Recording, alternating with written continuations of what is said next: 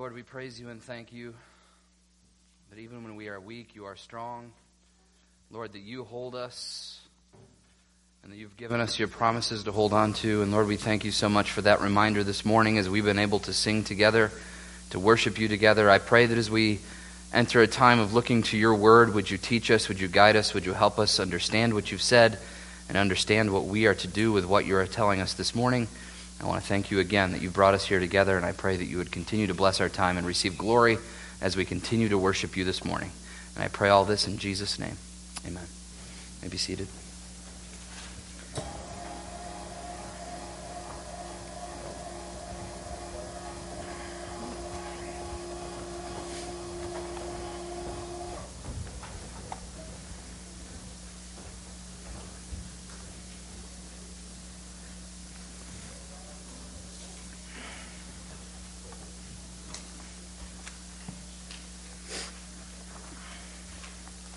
All right, we are going to be back in Matthew. We took a little break last week for Easter um, and looking at the book of John, but now we're going to be back in our studies of the book of Matthew. We left off in Matthew chapter twenty-six, uh, right at the end of the chapter, and that's where we'll be picking up. So as far as Matthew goes, today we'll be looking at the verses sixty-nine through seventy-five of Matthew twenty-six, which is only six verses. Rest assured, that does not mean the sermon will be tiny and short. Um, I'm sure all of you are worried about that. Um We will be looking at some other passages today as we attempt to take a look at the denials of Peter.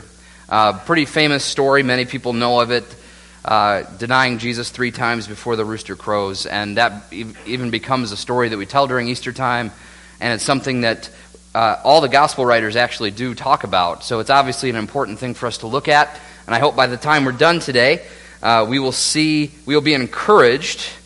Uh, which seems strange and such a depressing passage to leave encouraged, but I'm praying and hoping that'll be the case this morning. In fact, uh, we're going to be diving into the concept that we just sang about, uh, the fact that Christ will hold us fast. God will hold us fast even when we can't hold on to him. Even when we lose our grip at times, he will hold us. And we're going to talk about that. And I think Peter learned that valuable lesson even through this terrible ordeal that he went through. Uh, before we get to our passage today, I'm going to start with an illustration, move into some review, and then we'll get going into today's passage. Uh, but one of the jobs I had when I worked for a summer camp uh, for, uh, I think it was the last year I was there, I was the climbing wall instructor. Now, uh, I know you guys uh, wouldn't have guessed that by my physique, but I was, I did... Uh, I did oversee the climbing wall, and that didn't require me to climb. Okay, it just required me to tell other people how to do it. Um, and so I was able to do that fairly well. Uh, but the summer, it was interesting to watch how kids would respond to the climbing wall. Uh, there were always some kids that were very excited, that would climb and not have any problems. There were kids that would have so much fear they wouldn't even start the wall, because they wouldn't even go on the easiest wall, because even if they got up just a couple feet, they would freak out. And all the kids were different. But there was one thing that seemed to always um, that always be very a common factor, whether it was a kid who was really excited about climbing and would get all the way to the top of the wall, or whether it was a kid who was really afraid and had only gotten up halfway. Uh, when it came time for them to come back down, um, there was one common denominator, and it was always pretty much this, until you had to teach them that this was not how you're supposed to do this. They, all of a sudden, when it's time to come down, they didn't want to. Right? Because now they know they're up there. They're holding on to these rocks that are into this wall, and the last thing they want to do is let go of the rocks that they have in their hands. Uh, and so you'd watch them grip with all of their might just to stay on the wall. And then as the spotter or the belayer, I'd be down there, or one of our staff members would be down there, and we'd be saying, you just need to let go of the wall. You need to sit back. Let us do the work. We've got you. We, we've got the rope. We're not going to let you fall. Actually, there's this system that we have in place. This we sh- would show them how it works. Like, you can't fall. This system will will, will protect you. You've got a, a strong adult that's here to help you. You just need to let go of your grip on the wall and just let your let us get you down. And, and so many kids had so much struggle with that. And they would grip and they would grip and they would grip. And eventually, their grip wouldn't last. As much as strong as some of these kids thought they were, they would try to tell me, "Well, I'll just, I'll just climb down. You don't, I don't want to sit back. I, I want to climb down the wall." And I would say, that's actually not safe. You're not supposed to do it that way. And they would try to still start doing it, and then eventually they would lose their grip, and then the fall would actually be a little further than they would have preferred.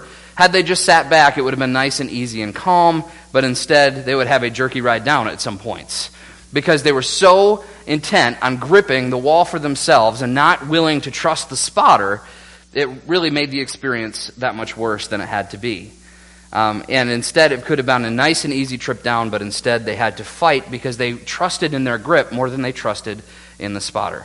So that illustration hopefully will just get our minds thinking about what we're going to talk about as we look at what happens in the life of Peter and what happens not only when he betrays or denies Jesus, but then as he moves on, Jesus meets with him again. We're going to have to go back to the book of John, and then we're going to finally go to what Peter wrote in his books that he wrote in the New Testament through the inspiration of the Holy Spirit in First Peter, and we're going to look at what he says there that is probably, probably an outcome, an outflow of what he learned from this experience. So let's do a little bit of review before we read this. First of all, we need to understand where we are in the story here. Where we are in the narrative of what's been happening is now we're into the last night of Jesus' life, where he's only got a few hours left to live before he's crucified, and we see right now what's happening is that Jesus is being interrogated by the Jewish authorities in the middle of the night before he would be crucified the next morning. So Pastor Justin did a great job of unpacking that for us a couple of weeks ago as we looked at this idea that we see that Jesus is in the midst of this interrogation, not so much of a trial as it just is trying to figure out a way that they could charge him to get to the point where they could kill him. And the Jewish authorities are doing their very best to do that. That is in the midst of what is, that's what's happening in the midst of what we're going to read today. Jesus is being questioned, he's being interrogated, uh, and he's being persecuted, really. And that's what's happening as Peter is going to be watching all of this happen. Now, we also need to remember, if we go back in this chapter, verses thirty-one through thirty-five, uh, what Jesus has already said to Peter and what Peter said to Jesus. So, um, I don't have these verses on the screen, but just listen, or you can go back if you're reading along. Matthew twenty-six, verses thirty-one through thirty-five. Uh, and you'll remember that this happened. Um, then Jesus said to them, "You will all fall away because of me this night. For it is written, I will strike the shepherd, and the sheep of the flock will be scattered. But after I am raised up, I will go before you to Galilee." Peter answered him, "Though they all fall away because of you, I will never fall away." Jesus said to him, "Truly, I tell you, this very night, before the rooster crows, you will deny me three times." Peter said to him, "Even if I must die with you, I will not deny you." And all the disciples said the same. Keep that in mind. We've already seen this happen. Jesus told Peter, "You're going to deny me." And Peter, what Peter's basically saying, going back, is just, no, I, I'm strong enough. I'm not going to, this isn't going to be me. I'm going to, I'm going to be loyal. We see that, that, Peter vows that he will remain loyal even to death. Even to death. These are big words, strong words, brave words.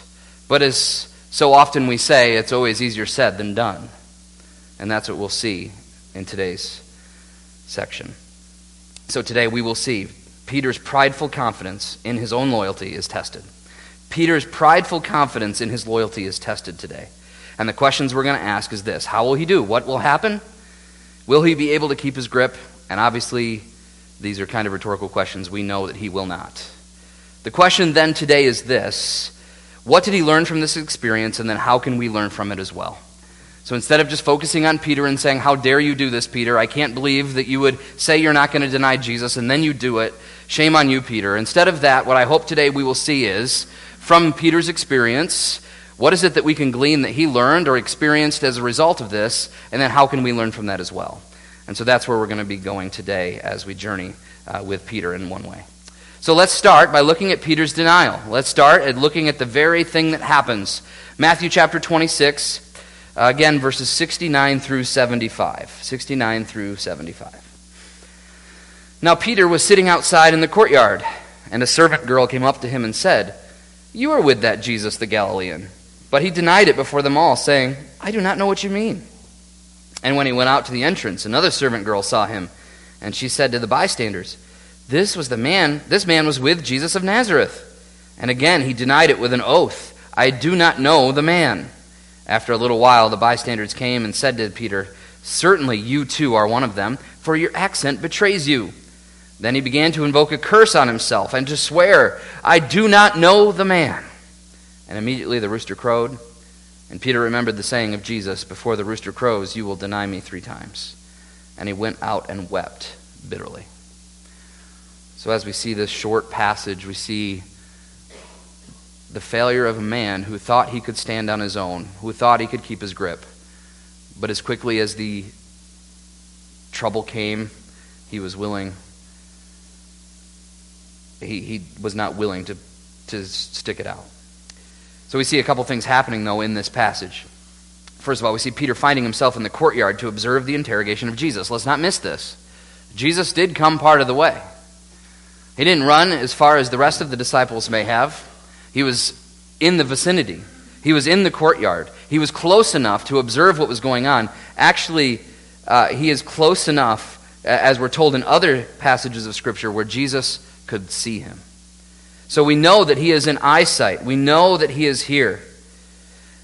In So he's having some level of bravery. He's there to observe what's going on, but he's not there to participate with what's going on. He's only there to watch. He's put himself in a place where he's watching what's going on, trying to figure out what's going to happen next, but he's not really right there experiencing the action. He wasn't willing to be with with Jesus. He was only willing to be on the outside, on the fringe. He wanted to stay in the fringes. That's where Peter was. And so we already start to see that, yes, there was some form of bravery, if you will, and the fact that he was even in the vicinity, but he didn't, even now we see his loyalty is not what he says it would be. Remember, he said he was willing to die, and yet he's not willing to go in. And so we see that's where Peter is when this happens, and as he is there, we see that Peter faces his own interrogation. As Jesus is facing his interrogation, uh, and passing it, and doing what he was called to do, Peter is failing his interrogation. He denies that he even knows Jesus three times. Three times he says, "I do not know Jesus," and each time it gets worse and worse and worse. It's not just that he says, no, no, I don't, I don't know who you're talking about. He starts that way, but then he goes on, he says, "No, I'm telling you, I don't know the man," and finally he's cursing himself. He's basically saying, "May God kill me if I'm telling the truth, if I'm lying, I don't know the man." This is how far Peter is willing to go to deny Jesus. This isn't just a casual denial. He does not want people to know that he is in league with Jesus. It's that it's very, very clear in this passage that that's where he's at. Now, we could definitely take some time to figure out why this might be, but I don't think we have to dissect it too far. I think it's pretty obvious. At this point, Jesus is being persecuted, he's being mocked, he's being questioned. At this point, Jesus has told the disciples what's going to happen, that he's going to die. I think Peter is at the place now where he knows that if he tells people that he's with Jesus, he might have the same fate that Jesus does. And he's afraid of death. Now, the fear of death isn't always a bad thing, because death is bad. So we don't want to experience death, but it shouldn't create a problem in which our actions follow through with this type of denial in self-preservation. And Peter's self-preservation comes to the forefront instead of his loyalty, the loyalty that he said. Now, keep in mind, th- this how much, how how polar opposite what he said and what he did is. Jesus, I, even if everyone else leaves you, I will stick with you even to death. That's what he said to Jesus. And now here he is, the very opportunity he said that he would take. And he he doesn't. He denies Jesus, says he doesn't know him. And surely fear was a good part of this, not wanting to experience the same that Jesus was about to experience. And so we see this happening. Then at the end of our story today, we see indeed the, ro- the rooster crows. Uh, other passages will tell us it was the second crow. Uh, and the idea is at this point, the rooster has crowed, it's done it's crowing. Uh, we Again, we see under in other places that he falls under the gaze of Jesus. Jesus looks at him at this point, and at this, all of this comes together. And he remembers what Jesus said. He said, he looks at Jesus. He remembers what Jesus said. And then he went out and wept bitterly. Indeed, this is sorrow. He immediately knows what he's done, and he immediately knows that this was not what he should have done. He knows this was sin. He knows he let down his Lord, and he feels it. Immediately he weeps. He leaves. I have to assume in a lot of ways, Peter would have thought all hope was lost for him. Not too far before, in the book of Matthew, Jesus says, if you deny me before men, my Father will deny you. And so I have to think Peter is thinking he's in that camp, that he's going to be been denied by God because he was not strong enough. He was not strong enough to hold his grip. But I think as we see what happens after this, that Peter is restored to hope. I believe that all people have hope even in the midst of their greatest failures, and I think this is happening for Peter, and we're going to see that in just a moment. After he weeps, we see that Peter is indeed humiliated and ashamed. In a sense, he was humbled. His pride that he held so dearly that he could hold his grip and he would make sure that he did not turn away from Jesus, all of that pride was stripped away and he was humbled. Instead of humbling himself, he put himself in a position where he was humiliated and ashamed at this moment. And again, as he may have thought he lost hope, we see Jesus comes back. Even when Jesus talked to Peter, he said, hey, you're all going to deny me, but I'm going to come back and meet with you in Galilee. Remember, Jesus said that earlier in this passage. So Jesus has already told them that's not the end of the story. So there's still more to the story, and we're going to see what the more to the story is just in a moment. Actually, we'll go there right now. So we're going to go from Peter's denial. We see what he did. Now we're going to see Peter's restoration. Peter's restoration, uh, and that happens in John twenty-one, one through nineteen. John twenty-one, one through nineteen. And we see this is uh, an opportunity where Peter and Jesus come together, and there is restoration that is seen. And we will see that what happens here will set Peter on a trajectory for the rest of his life that will, instead of denying Jesus, will cause him to follow Jesus even to death, like he said he would do originally, but now he knows that he will through Jesus and his promises. Let's look at John twenty-one, one through nineteen. Uh, so Jesus has already returned, and and he's already come back to life. He's already been seen by the disciples, uh, so this is not the first time. All the disciples have seen him. They know him. This is after Thomas has felt his uh, his wounds. He knows that Jesus indeed has risen again. So that's the context we find John twenty-one in, and this is what we read in verses one through nineteen. After this, Jesus revealed himself again to the disciples by the Sea of Tiberias, and he revealed himself in this way. Simon Peter, Thomas, Nathanael of Cana in Galilee, The, son, uh, the sons of Zebedee and the two and two others of his disciples were together. Simon Peter said to them, I am going fishing. And they said to him, we will go with you. And they went out and got into the boat, but that night they caught nothing. Just as day was breaking, Jesus stood on the shore, yet the disciples did not know that it was Jesus. And Jesus said to them, children, do you have any fish? They answered him, no. He said to them, cast the net on the right side of the boat, and you will find some. And so they cast it. And now they were not able to haul it in because of the quantity of fish. That disciple whom Jesus loved therefore said to Peter, it is the Lord. When Simon Peter heard that it was the Lord, he put on his outer garment, for he was stripped for work, and threw himself into the sea.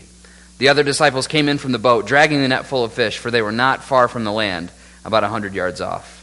When they got out on land, they saw a charcoal fire in place, with fish laid out on it and bread. And Jesus said to them, bring some of the fish that you have just caught. So Simon Peter went aboard and hauled the net ashore full of large fish, one hundred fifty-three of them. And although there was so many, the net was not torn. And Jesus said to them, come and have breakfast. Now none of the disciples dared ask him, who are you? They knew it was the Lord. Jesus came and took the bread and gave it to them, and so with the fish. Now this was now the third time that Jesus was revealed to the disciples after he was raised from the dead. When they had finished breakfast, Jesus said to Simon Peter, Simon, son of John, do you love me more than these? He said to him, yes, Lord, you know that I love you. He said to him, feed my lambs. He said to him a second time, Simon, son of John, do you love me? And he said to him, yes, Lord, you know that I love you. And he said to him, tend to my sheep. He said to him the third time, Simon, son of John, do you love me? Peter was grieved because he said to him the third time, do you love me? And he said to him, Lord, you know everything. You know that I love you. And Jesus said to him, feed my sheep. Truly, truly, I say to you, when you were young, you used to you used to dress yourself and walk wherever you wanted. But when you are old, you will stretch out your hands, and another will dress you and carry you where you do not want to go. This he said to show by what kind of death he was to glorify God. And after saying this, he said to him, follow me. Long passage. We're not going to break it down in all the different pieces. It's not our main passage for today, but there's a few things that we need to look at. First of all, I loved how this starts. Okay, Jesus, uh, you know, tells him, hey, cast the net, you'll get more fish. At the point that this happens, John immediately, the disciple whom Jesus loved, we assume is John, knows. He knows. This has been done before. Jesus has done this before. This is Jesus. It is the Lord. And so as soon as Simon Peter hears this, what does he do? He jumps into the sea. I love this picture. So Jesus has already met with the disciples. He's uh, seemingly, from what we understand, already met with Peter. I assume they've already had conversations about what happened on that night when he when he denied him. But at this point, Peter is so ready to restore a relationship with Jesus that he doesn't wait to get the boat to shore before he jumps out to see him. No, he just jumps right in. You know, this is Peter, right? He jumps into everything. And this is what he does. He jumps into the sea to swim to shore to see Jesus. And he does that, and we see his desire to have this relationship with Jesus to be restored.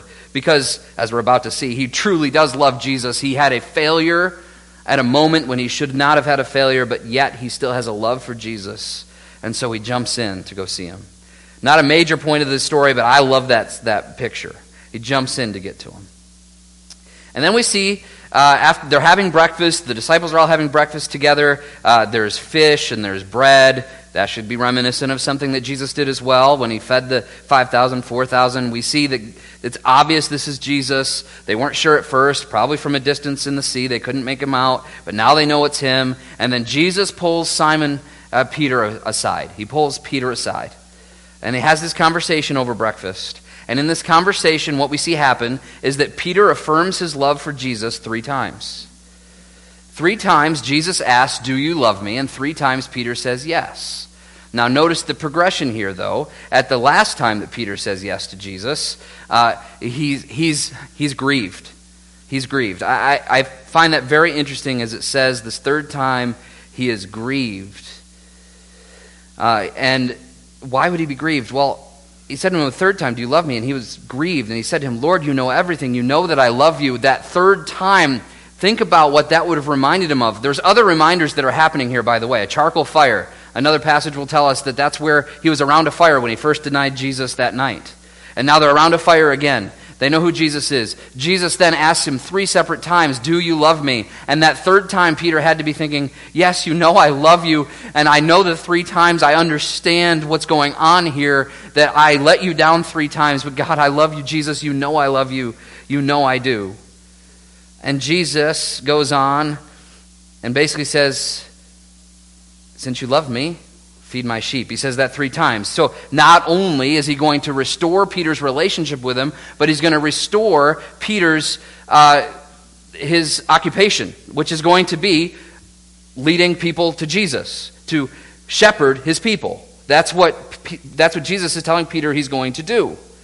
This is an opportunity for Jesus to not only forgive and restore Peter, but also to commission him. And we're going to see that as he continues to talk to him. Now, I want to stop here because many of you have probably heard sermons on this very passage that tries to make a big deal about agape versus phileo love here.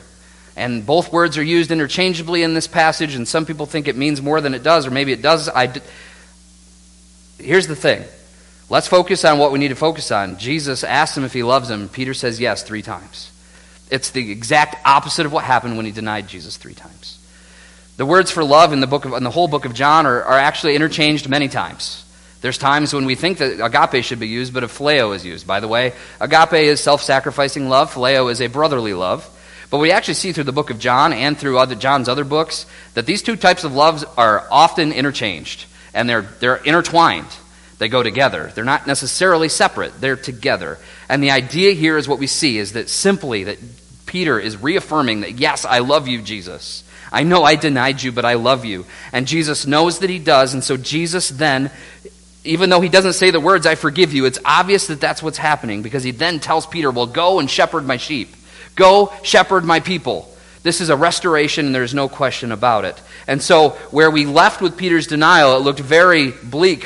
He thought it looked bleak. He was weeping. He thought there was no hope. We may have thought the same thing, but as we go forward and we see what Jesus did with Peter, he restored him. And we see this re- restoration happen, and then it goes to the very last couple words where Jesus says this. After saying all this, he says, follow me. First time he told Peter to follow me was when he called him to follow him to be his disciple in the very first place. It's a recommissioning, no question about it. Jesus is restoring Peter not only in relationship but also in his calling.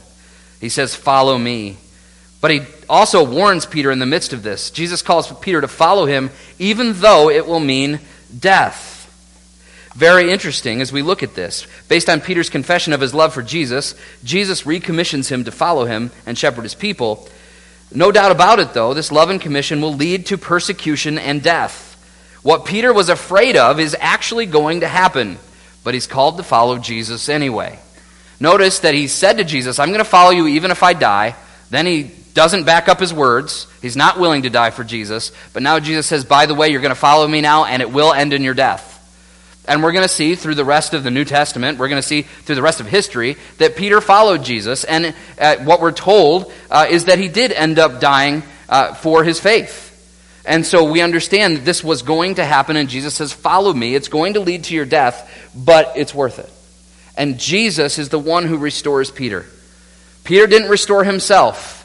Peter didn't make, didn't, wasn't like, okay, I'm going to make up for those three denials. I'm going to make sure that I do really, really good things for Jesus. No, this was Jesus restoring Peter, because Jesus had the power to do that, not Peter himself. We see Jesus doing that very clearly in this passage. And so Jesus is now calling Peter to follow him. So Jesus does follow him through the rest of his life. He becomes a leader in the in the church, uh, one of the apostles. And then he writes a couple books that are found in our New Testament. As God uses Peter to write his words, we see something happen where I believe we can learn from Peter what he learned from his denial and restoration that he found in Jesus. And that's where we're going to spend the rest of our time today. And we're going to be going to the book of First Peter, and we're going to be in chapter four, and we're going to go through chapter five. But First Peter four twelve through five eleven, we're not going to read the whole passage. We're going to cut it up into chunks. So in our first chunk of four twelve through nineteen, this is what we're going to see. Okay, we're going to see Peter's exhortation. Peter's exhortation in First Peter four, starting in verse four, twelve through nineteen. The first thing he's going to tell us is this: don't be ashamed when you suffer for Jesus, but trust in your Creator. Let's read what he says here in First Peter four, twelve through nineteen. So Peter says this: Beloved, do not be surprised at the fiery trial when it comes upon you to test you, as though something strange were happening to you, but rejoice insofar that you share Christ's sufferings, that you may also rejoice and be glad when his glory is revealed. If you are insulted for the name of Christ, you are blessed, because the Spirit and glory of God rests upon you. But let none of you suffer as a murderer or a thief or an evildoer or as a meddler. Yet if anyone suffers as a Christian, let him not be ashamed, but let him glorify God in that name. For it is, for it is time for judgment to begin at the household of God, and if it begins with us, what will be the outcome for those who do not obey the gospel of God? And if the righteous are scarcely saved, what will become of the ungodly and the sinner? Therefore let those who suffer according to God's will entrust their souls to a faithful Creator while doing good. What we see here is, again, that we shouldn't be ashamed when we suffer for Jesus, because indeed suffering will come for all of us, but we must not be ashamed of Christ, but instead see it as a blessing and an opportunity to do good to others. I think Peter remembered the day when he was ashamed of Jesus, when he was ashamed of Jesus and denied even knowing him. And he did not follow this. This is a do as I say, not as I did type of situation. He says, listen, fiery trials are going to come. Suffering is on its way. It, you're not going to get away from it. You're going to be insulted for the name of Christ. This is going to happen. You're going to suffer as a Christian. But then he ends in verse nineteen saying, but let those who suffer according to God's will entrust their souls to a faithful Creator while doing good. As again, this is an opportunity to do good as we trust God, not trust in our own strength. Peter doesn't say here just buck up, strengthen yourself, get ready, like you need to make sure that you are uh, strong enough to handle this. No, he says at the time when you are suffering, don't handle it by yourself, but instead trust God, who is the Creator, the one who created you, who sustains the world, who is in charge of everything. Trust him and do good in the midst of it. Focus on following God and trusting him in the midst of suffering, in the midst of insults, in the midst of times when you are being persecuted for your faith. It will happen, and trust God through it. That's what he says. He wasn't. He didn't do that around that fire that night in the courtroom or in the courtyard. But he says we should as we follow Jesus. The next thing he says, we're going to look at verses five or one through seven in chapter five, and simply live and lead others in humility. Live and lead others in humility. This is what he says, First Peter five, one through seven.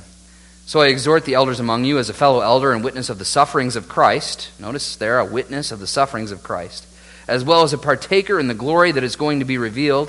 Shepherd the flock of God that is among you, exercising oversight, not under compulsion, but willingly, as God would have you, not for shameful gain, but eagerly, not domineering over those in your charge, but being examples to the flock.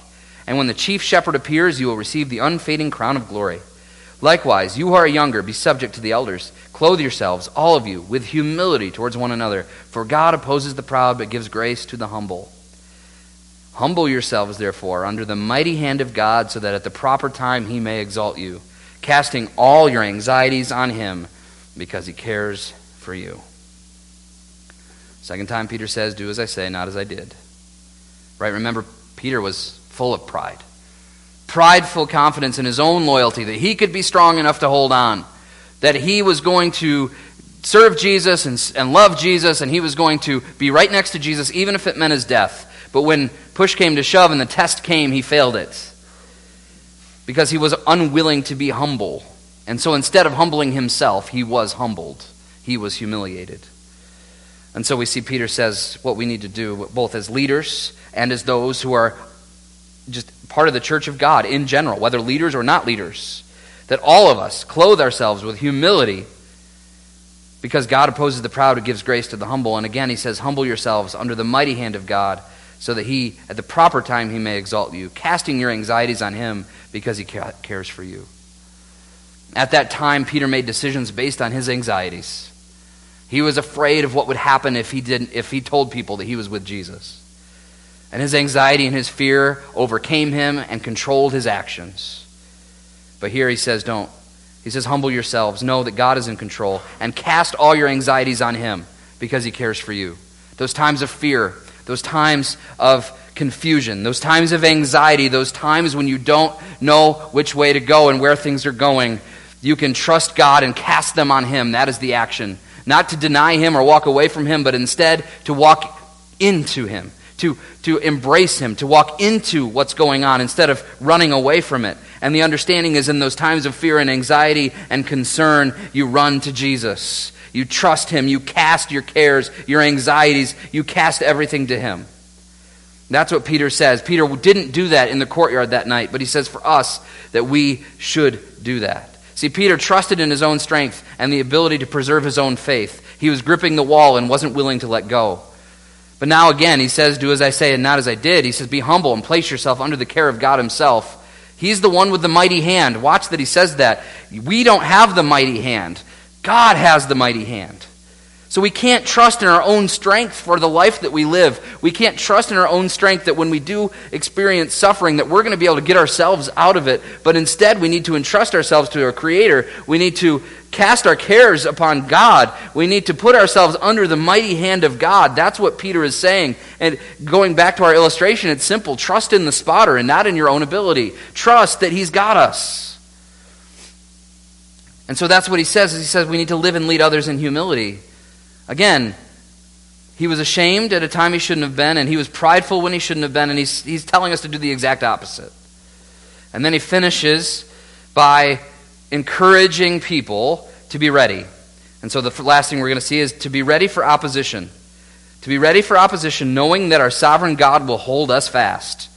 Be ready for opposition, knowing that our sovereign God will hold us fast. Chapter five, verses eight through eleven.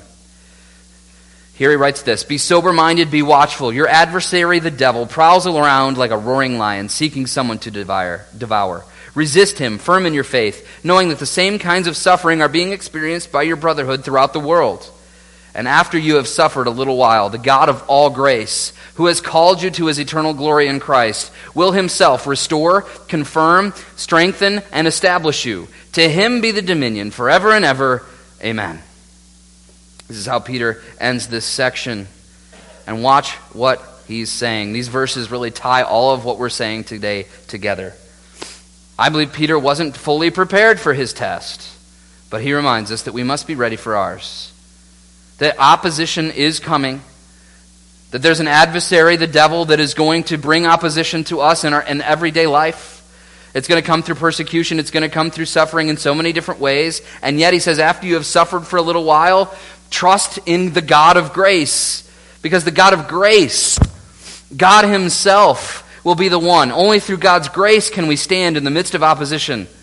Only through his grace can we be restored, confirmed, strengthened, and established. Peter experienced this as he sat on, as he sat over breakfast with Jesus on the shore. He experienced what this means.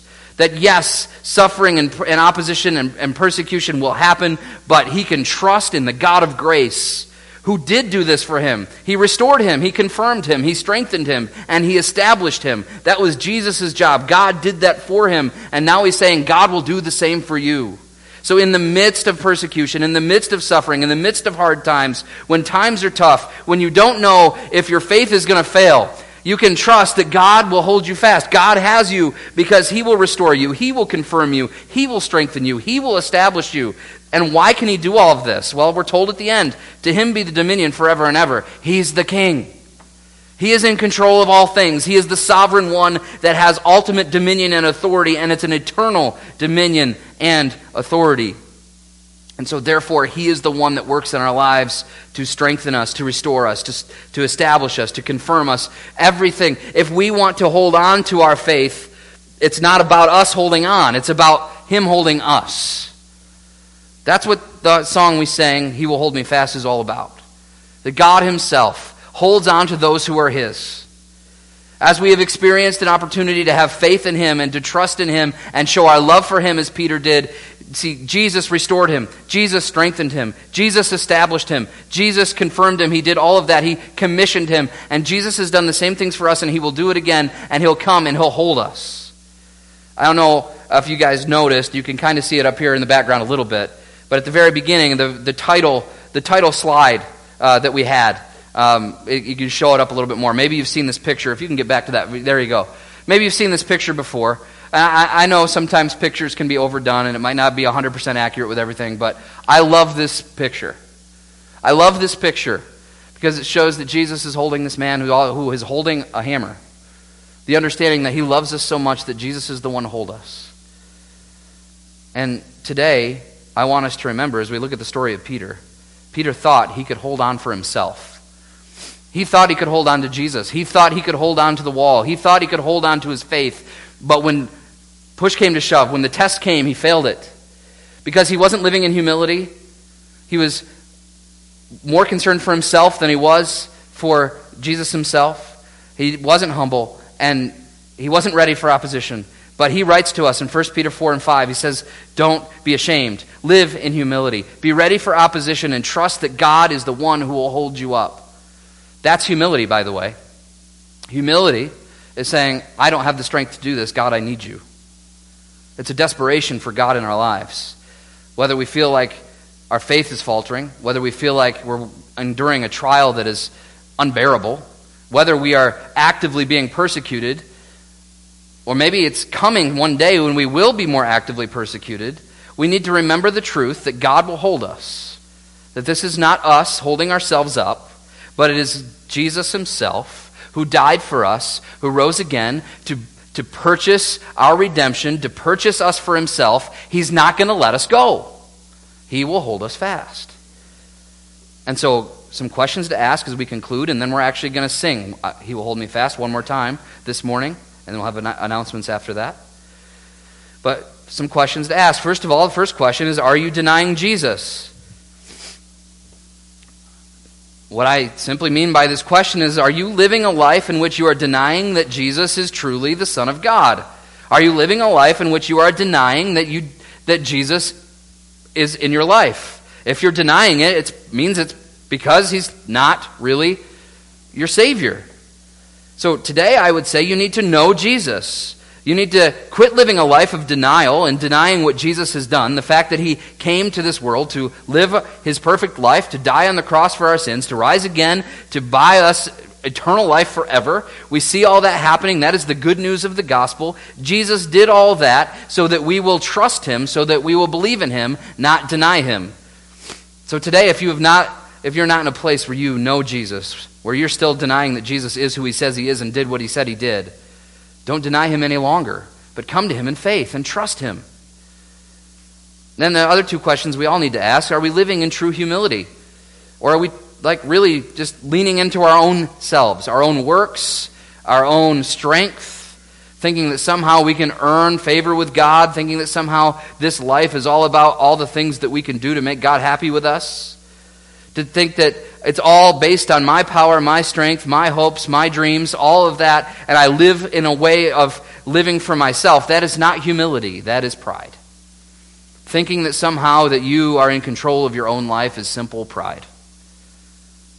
Humility says, Jesus, take control, I trust you. And that leads us to our final question. Are you trusting that you are being held by God? Whatever you're going through today, like I said, may that, whether it's a crisis of faith, whether it's a physical trial, whether it's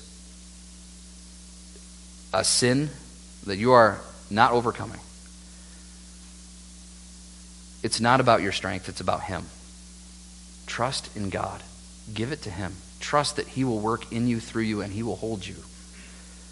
That doesn't give us the right to just sit back and do nothing, but as we trust him, as he holds us, things will change.